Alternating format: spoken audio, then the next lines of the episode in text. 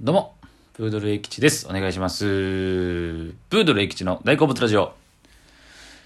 えー、M1 グランプリが、えー、3回戦が終わりまして、えー、残念ながら、えー、敗退してしまいました。はい。で、まあ、敗退した、えー、発表の前日までラジオ毎日撮ってたんですけど、えー、ピーナッツとね、喋ったりとかして、えー、なんですけど、えー、なんか、ちょっと自分の中でむっちゃ凹んでて、なんか、まあちょっといいかなと思って、えーサボっておりました。はい。申し訳ございません。あの、楽しみにしていた方ね、いらっしゃったら、えー申し訳ないな、といった感じでございますけれども、えー、まあ今日から、引き続きやっていけたらなと思うので、えー、末長いね、応援の方よろしくお願いした、いたしますといった感じでございます。だからもうね、切り替えてね、えー、やっていけたらなと思いますので、はい。ということでね、えっ、と、まあ、11月入って、えー、もう初日、まあ生配信したんで、まあいいかな、みたいな感じで、これ今喋ってるのは11月2日でございます。はい。早いもんであと2ヶ月でございますね。はい。えー、皆さんも2021年悔いのないように頑張っていきましょう。はい。ということでね、今日僕ね、喋りたいのが、あの、僕らの時代っていう番組が、フジテレビの、えー、日曜日の朝7時から毎週やってるんですけど、これね、え、多分そうやと思うんですけど、TVer とかに上がらないんですよ。なぜか。はい。昔からずっと続いてる、でもだいぶ続いてる番組ですよね。で、たまにそれ気になった人のやつとかを、えー見たりとかはするんですけど、ただ朝7時なんで、まあ何分、えー見れないですよね、リアルタイムでは。僕らなんか、起きないんで、そんな。はい。で、YouTube とかにもそんなね、上がってるわけでもないですし、でもなんかやっぱおもろいし話題になってることも多いんで、まあ毎週撮ろうかなって最近録画し始めて、で、気になった人のやっぱ見てるんですけど、えー一番最新回が、むっちゃ良くて、で結局でね、あの、僕前もだから、そのオードリー若林さんと星野源さんの、あの、ことについて喋って、あちこちオードリーについて喋ってないっけ？喋ったかな？喋ったかな？うん。そう。いや、ほんで、今回がその、若林さんと、えー、 Creepy Nuts の二人、R 指定さん、DJ 松永さんという、この三人なんですけど、えー、まずそもそも僕らの時代ってこう三人、全然知らない人のために、えー説明しますと、えっと、各界で活躍してる3人を集めまして、3人が、えー、言ったらクロストークというか3人で対談、3人で対談する、トークするっていうやつなんですよ。で、まあ、基本的には共通項がある人なんですよね。あの、まあ、昔から知り合いやってとか、えー、共通の、なんか立場の人。で、まあ、言っちゃうと番組なんで、あの、多いのが、あの、共演者。で、言うたら番宣みたいな感じで出るパターンもありますね。ドラマで、今やってるドラマでとか、舞台で共演してる3人とかっていう組み合わせもありますし、そう。で、えー、まあ、オードリー、若林さんと Creepy Nuts の2人はまあ前から面識があって、みたいな感じで、で、この3人の、まあ、2組の共通点として、あの、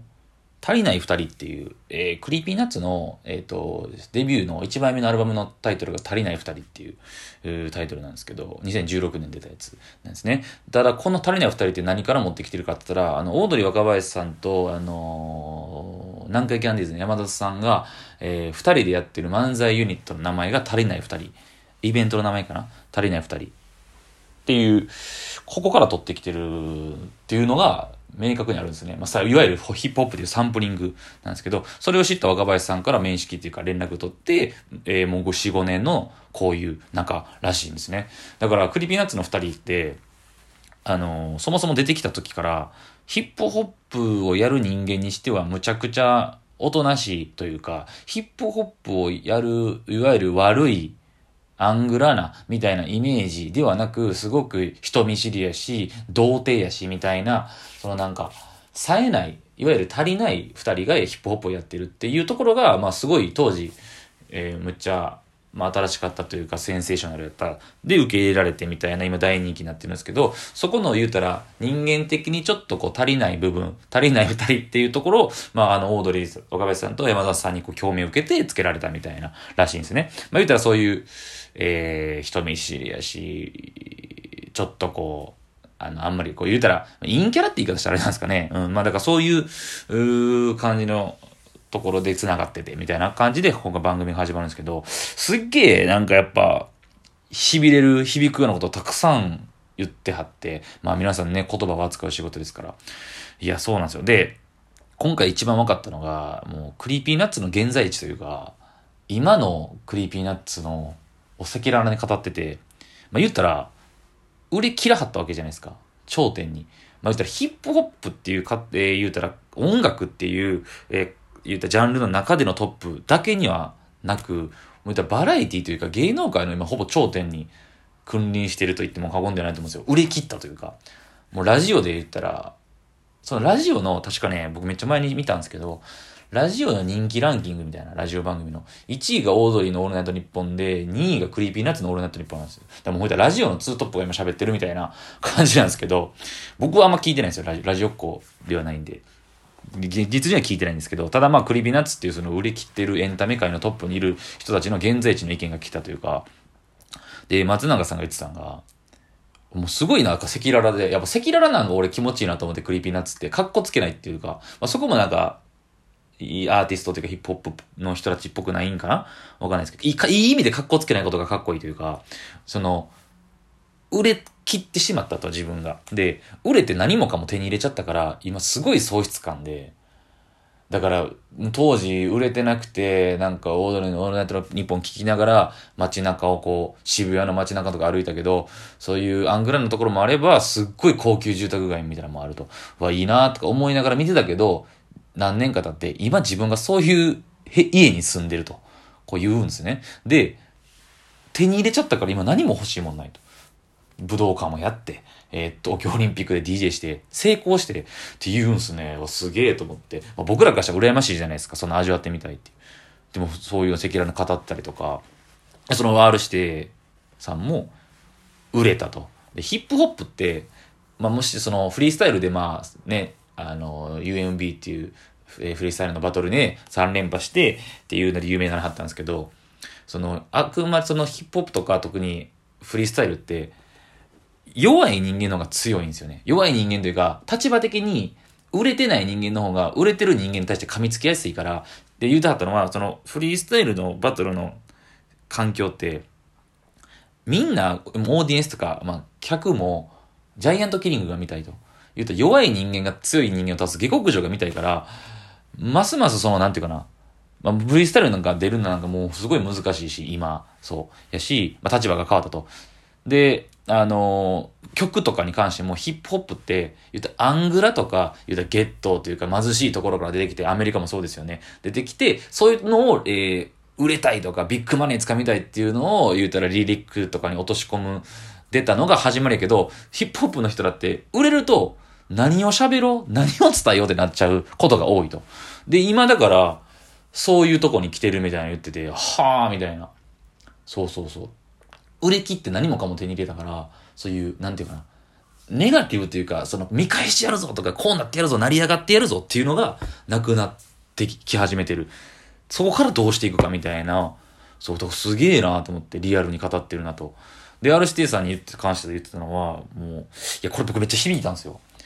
ラップすること自体が好きやからと。だからもし自分これから、さっきも言ってたように、言いたいことが尽きたとしても、なくなったとしてもラップをやってたい。あくまでプレイヤーなんですね。そう。で、物事を伝えたいとかいうよりも、ラップをしてたい。口を動かしてたい。それが一番快感で気持ちいいみたいな。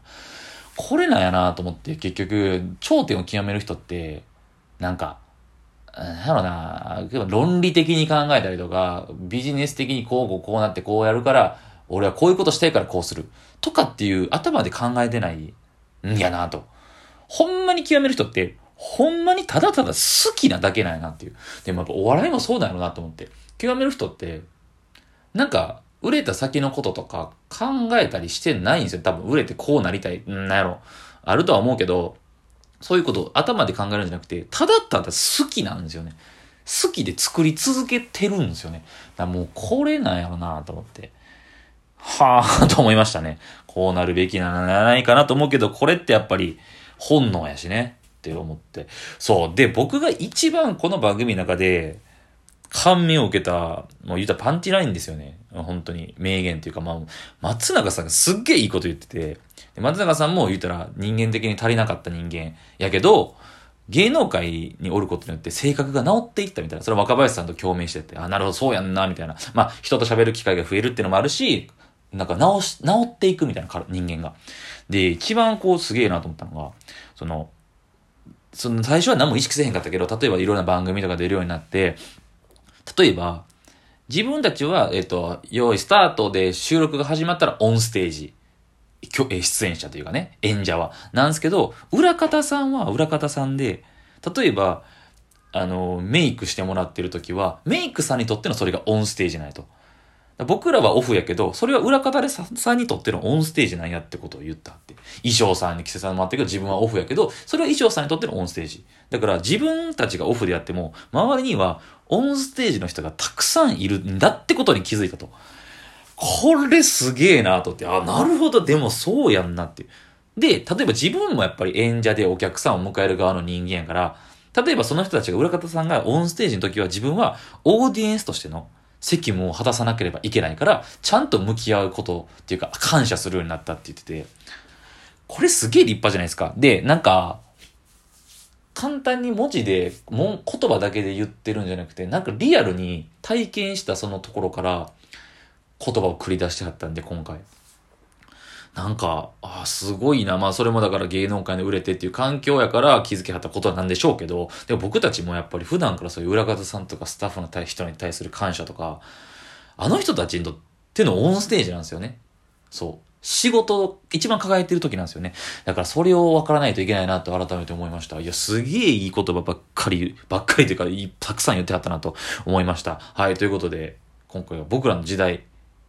を見ての感想でした。ありがとうございました。